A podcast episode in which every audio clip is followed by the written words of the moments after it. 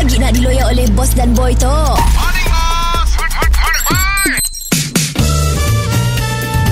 mister Penau, era music hit terbaik. Kalau kau rasa tak dihargai, tutuplah mata, peganglah hati. Kalau kau rasa diri kau sunyi, jangan bersedih, aku di sini. Morning, boss. Walau hidupmu. Morning, boy. Aku sedih dah lagu kita bagi tahu. Sedih, boy. Bukan sangat aku sedih. Kau dan seluruh lelaki di Malaysia aku rasa sedih. Apa hal, bos? Kan M F nikah.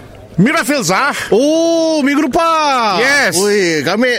Yalah, bos. Ini lah kita dapat dengar dari jauh, jangan gambar. Betul, je. betul. Ah. Aduh, betapa bestnya Monaku yang duduk di Pelamin dengan M F. Macam ni, apa ni dua katanya kami bacalah berkenalan melalui Instagram. Betul. Tapi first kita reject. Ah. Tiba-tiba apa dia dapat? Okey, macam tu. Ha. Masa kena reject ya. M F memang ada berkontak dengan aku. Wih, serius kau, bos? Yes. Ya, benda. Betul. Oh. Sebab kan dia pernah datang kucing.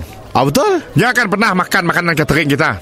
Ah, ke eventnya. Yes. Dari oh. sialah aku start kontak-kontaknya. Yang ada aku apa? Aku dah niat macam tu. Ah. M F, tak kisah ke I contact dengan you ni. Sebab I tak handsome. Ah, uh-uh. Yang ada apa? Tak handsome, tak apa. Janji kaya. Bos, banyak dengar bos bisnes lah. Yeah. Bisnes catering, kena makan. Aku ngecongnya. Tapi kami sama kisah sebenar, bos. Yes, aku padahnya aku kontraktor. Oh, kontraktor. Lesen A. Oh, les- oh, tapi kita berkontaknya. Bila orang lain, orang lelaki lain coba nak try-nya, dia reject. Betul. Oh, loyal lah ya, bos. Oh, loyal. Tapi apa boleh buat, maknya yang mesej aku. Oh, maknya mesej bos. Maknya madah, bos. Tolong bagi peluang anak I uh-uh. untuk bercinta dengan Wan Emil. Oh. So aku tu pasal aku. Oh, oh, aku banyak hutang budi dengan maknya. Apa hal? So maknya ex-girlfriend aku.